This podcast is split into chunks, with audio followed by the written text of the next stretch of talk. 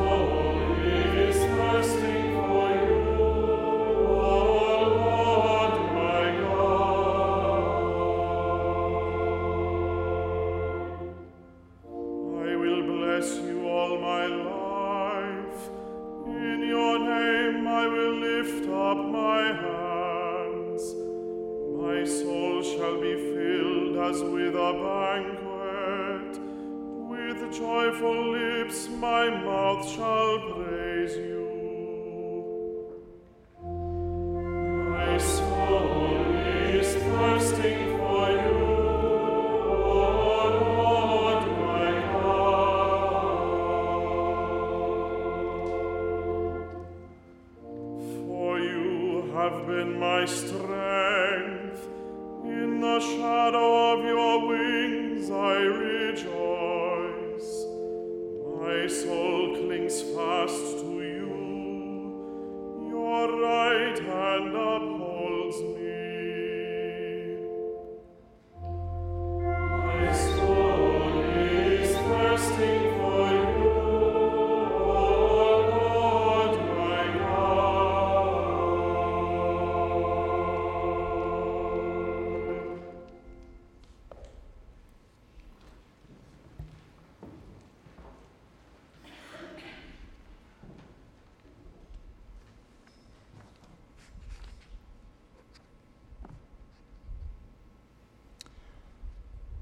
A reading from the first letter of St. Paul to the Thessalonians. We do not want you to be unaware, brothers and sisters, about those who have fallen asleep, so that you may not grieve like the rest who have no hope. For if we believe that Jesus died and rose, so too will God, through Jesus, bring with him those who have fallen asleep. Indeed, we tell you this on the word of the Lord, that we who are alive, who are left until the coming of the Lord, will surely not precede those who have fallen asleep. For the Lord himself, with a word of command, with the voice of an archangel, and with the trumpet of God, will come down from heaven, and the dead in Christ will rise first. Then we who are alive, who are left, will be caught up together with them in the clouds to meet the Lord in the air. Thus we shall always be with the Lord. Therefore, console one another with these words. Verbum Domini.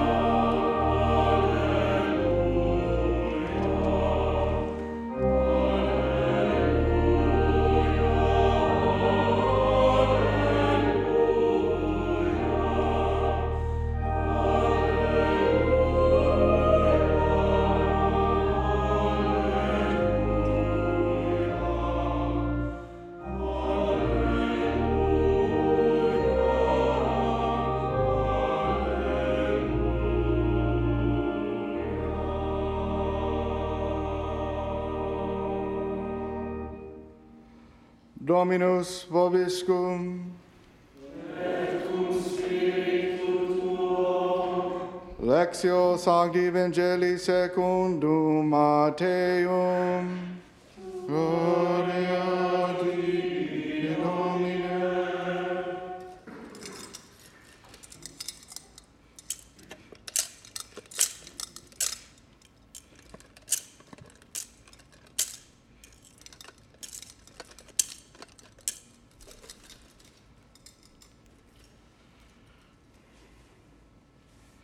Jesus told this parable The kingdom of heaven will be like ten virgins who took their lamps and went out to meet the bridegroom.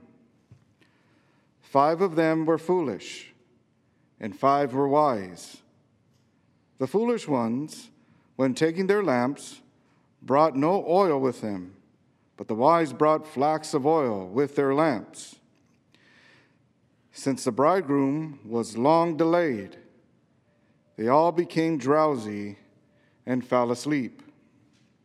At midnight, there was a cry Behold, the bridegroom, come out to meet him. Then all those virgins got up and trimmed their lamps. The foolish ones said to the wise, Give us some of your oil, for our lamps are going out. But the wise ones replied, No, for there may not be enough for us and you. Go instead to the merchants and buy some for yourselves.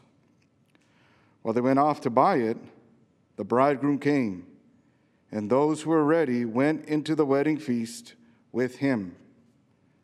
Then the door was locked Afterwards, the other virgins came and said, Lord, Lord, open the door for us. But he said in reply, Amen, I say to you, I do not know you. Therefore, stay awake, for you know neither the day nor the hour. Verbum Domini. Sibi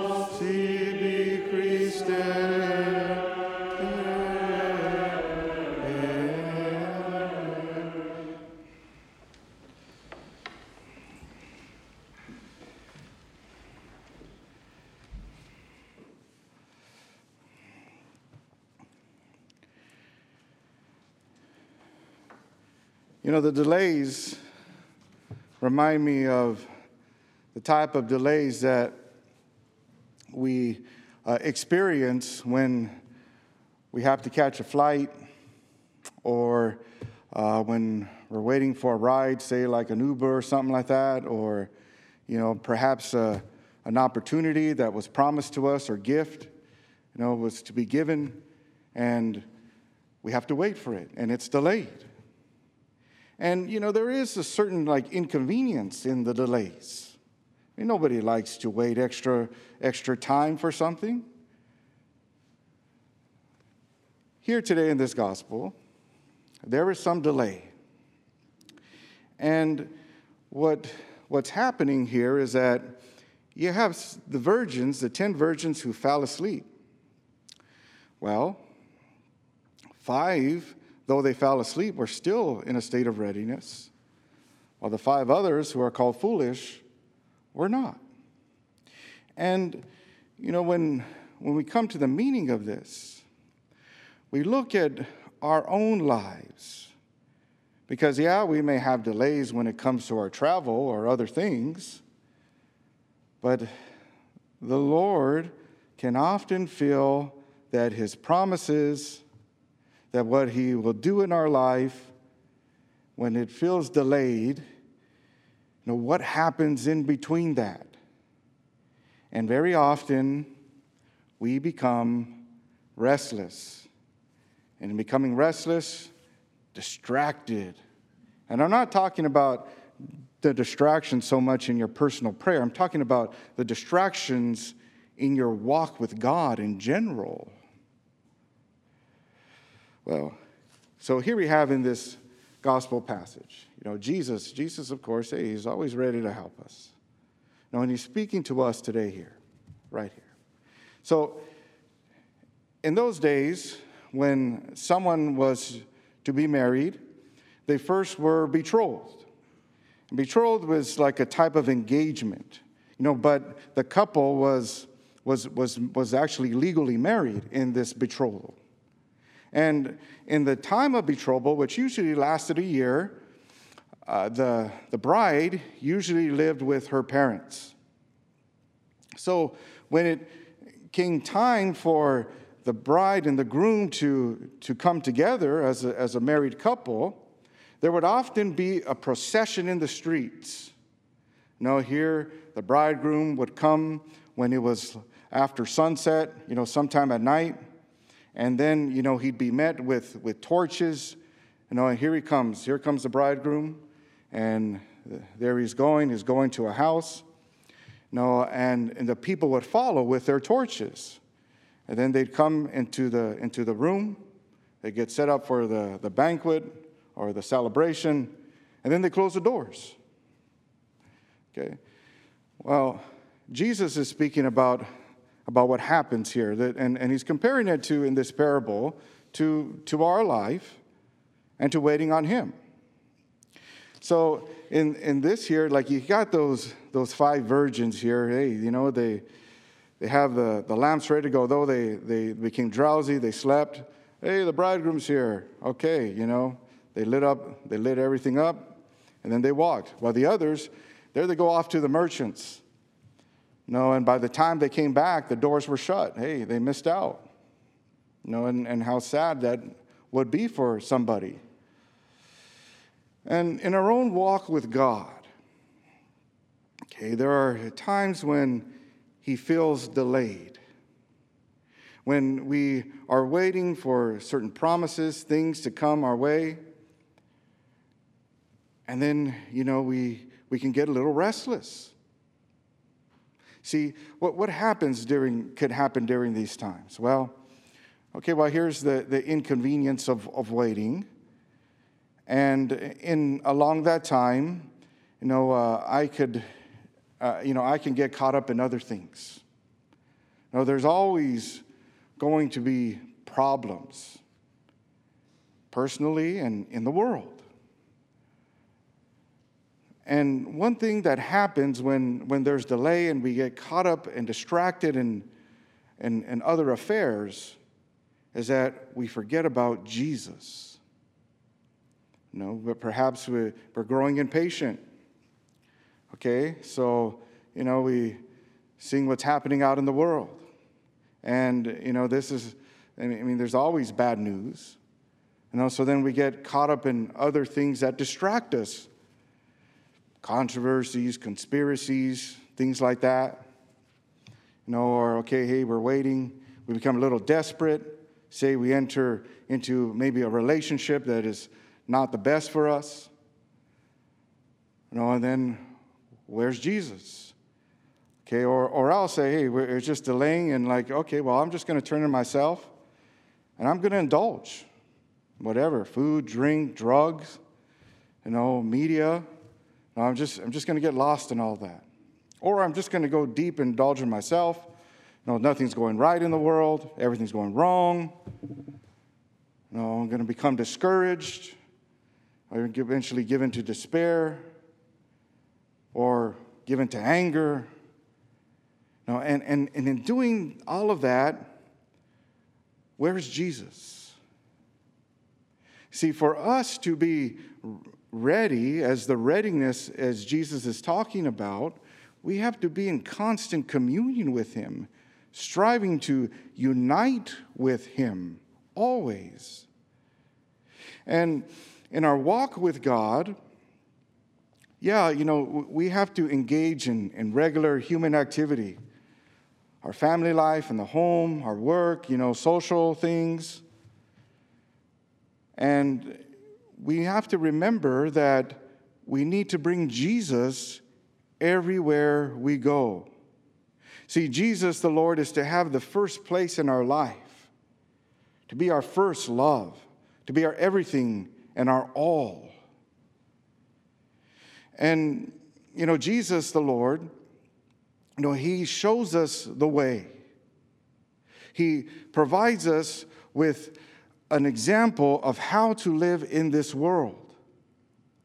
No, yeah, I mean, they're the same problems that many of the same issues that uh, the unfairness and you know the wars and violence in the world and unfairness and injustices. Hey, that existed in the time of Jesus. See, but Jesus was was focused and fixed on the Father and doing His will, and could only do what the Father had willed him to do. And that's what he did. See, and that's how our hearts are to be on Jesus, is that we gaze on him, that we are here to do his will. His will is, is to the will of the Lord, to love the Lord your God with all your heart, soul, and strength, and to love your neighbor as yourself. And and there, there you go. No, and, and, and to do this well, that's why we, we, we have to look at the example of Jesus. It is, it is, it's a, a very effective way of prayer to do what is called the Lectio Divina, the prayerful reading of the sacred scriptures. Because there, especially in the Gospels, we can enter into the life of Jesus, put ourselves in, in the, there. You know, and there we see that, oh, yeah, Jesus had the same problems. Jesus was persecuted. Jesus, you know, it seemed like things were delayed for him. He had to wait so many amount of years to do his public ministry. You know, he knows delay. No, but then here, you know, he knows pain. He knows what it is to be rejected. And when we enter into that, this gives us much consolation, much strength to go forward in our own walk. And with those things that appear to be delays, are actually God at work, God doing something in our lives. Sanctification, you know, and ultimately glorification in Him. So the Lord always brings good out of everything. And to help us in that journey, of course, we, we, have to, we have to focus on Jesus and his life, enter into his life in our own meditation. You know, think about his words often and the teachings of the church that help us to do that. But then at the same time, you know, have, have, a, have a very active life in the sacraments adoration, um, confession, you know, especially. You know, they, I mean, I'm not saying you have to go every day or every week, but hey, maybe once a month, you know, every other month, but we should go regularly. Because there is, there is where we encounter the mercy of Jesus. There is where, where we, through the mercy of Jesus, we get the medicine for our soul. We get strengthened in our walk with Him. And we get to we, there, we, we give Him our sins. We give them, Him the things that burden us. And then He refreshes us with the grace of absolution. And in this grace, the blood of Jesus is touching the soul. The, blood, the, the, the grace of Jesus Christ is raising us up.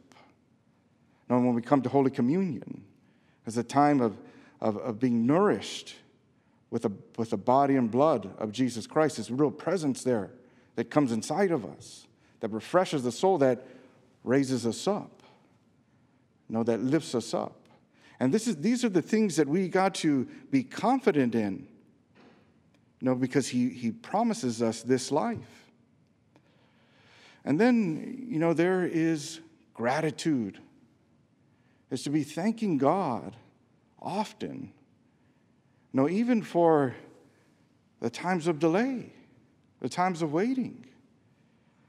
Now, first of all, this in, in thanking God, it helps us to maintain a state of prayer and of living prayer and of, of, of being connected to God is to thank Him.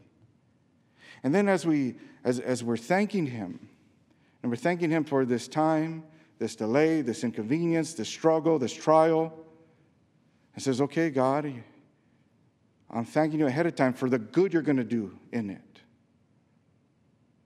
No, and there, in that time, there is where now we are trusting. Says, okay, you got this, God. I'm going to wait. I'm going to follow you. I'm going to trust. And there you go. And so, brothers, brothers and sisters, today, you know, the Lord, wherever we're at, He calls us back. You know, and it begins with, with just going to Jesus, revitalizing our relationship with Him. And He never turns us away. He's not out to condemn us, He's just to help and to raise us up and to get us back on track. So, Go to Jesus from the, and, and from the simplicity of your heart. Speak to him. Thank him. Ask him for strength and trust that he will always do good, even in, our, even in what appears to be delays. God bless you all.